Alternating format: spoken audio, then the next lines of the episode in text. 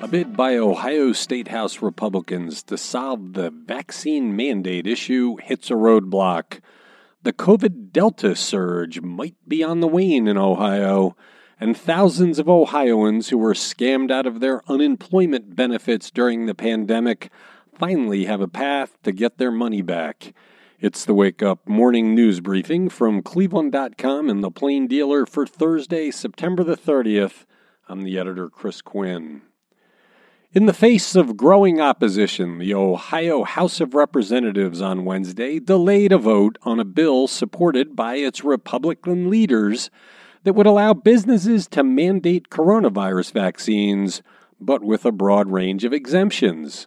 The Ohio Chamber of Commerce and the Ohio Vaccine Coalition, which is made up of businesses, healthcare organizations, and children's hospitals, opposed the bill. The public hasn't had any opportunity to testify on it. It was just introduced Tuesday afternoon.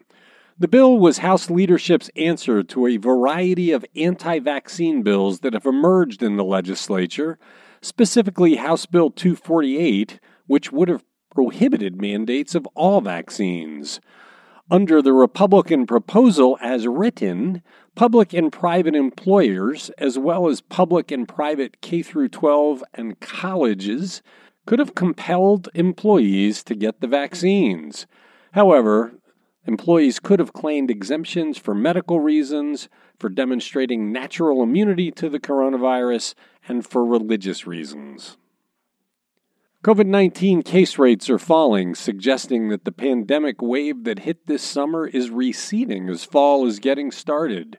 Health experts don't know if this is the beginning of the end of the pandemic or just a brief respite before the next wave hits. In the last week, from September 21st through Tuesday, Ohio reported 42,061 new cases, down from 47,400 and 49,500 the previous 2 weeks.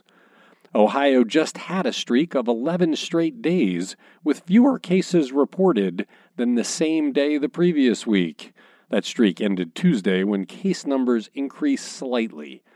Ohio's 7-day average at 6,009 cases a day is down 17% from the recent high of 7,268 on September 16th. The average is still well above midsummer levels. Thousands of Ohioans whose unemployment benefit accounts were hijacked by scammers can now ask the state to replace the money they are owed. In addition, the Ohio Department of Job and Family Services will start processing about 155,000 applications from Ohioans who want a waiver from having to repay unemployment benefits they say they were mistakenly overpaid. Residents who believe their accounts were taken over and their unemployment payments rerouted will have to call to request an affidavit that they would sign before a notary public, attesting that they did not receive the money.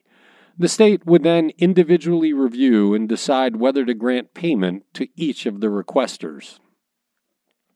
While they didn't succeed over their primary rivals, former Cleveland City Councilman Zach Reed and current Cleveland City Councilman Bashir Jones threw their backing behind the opposing mayoral hopefuls on Wednesday.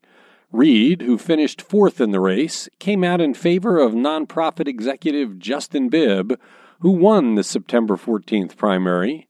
Jones, who placed fifth, came out in support of Cleveland City Council President Kevin Kelly, who came in second. At a press conference outside Reed's old campaign headquarters on Kinsman Road, Reed said Bibb reminded him of Barack Obama's rise from little-known Illinois politician to what Reed described as one of the greatest presidents in history.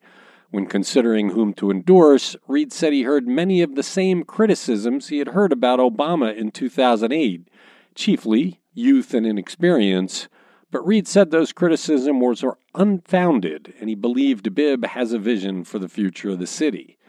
Jones gave Kelly credit for assisting with many of Jones's accomplishments, particular development of his ward that includes Huff, St. Clair Superior, Midtown, and Asiatown neighborhoods.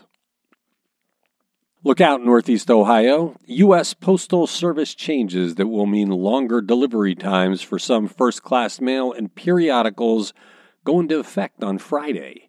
The changes, which were announced a while back, mean first-class mail and periodicals that are traveling longer distances will take an extra day or two to deliver. The Postal Service has said the changes are intended to increase delivery reliability, consistency, and efficiency. Approximately 61% of first-class mail and 93% of periodicals, like magazines, will not be affected. The USPS is advising people to plan ahead and send mail early, particularly when it's going a long distance. Thanks for listening to The Wake Up from Cleveland.com and The Plain Dealer.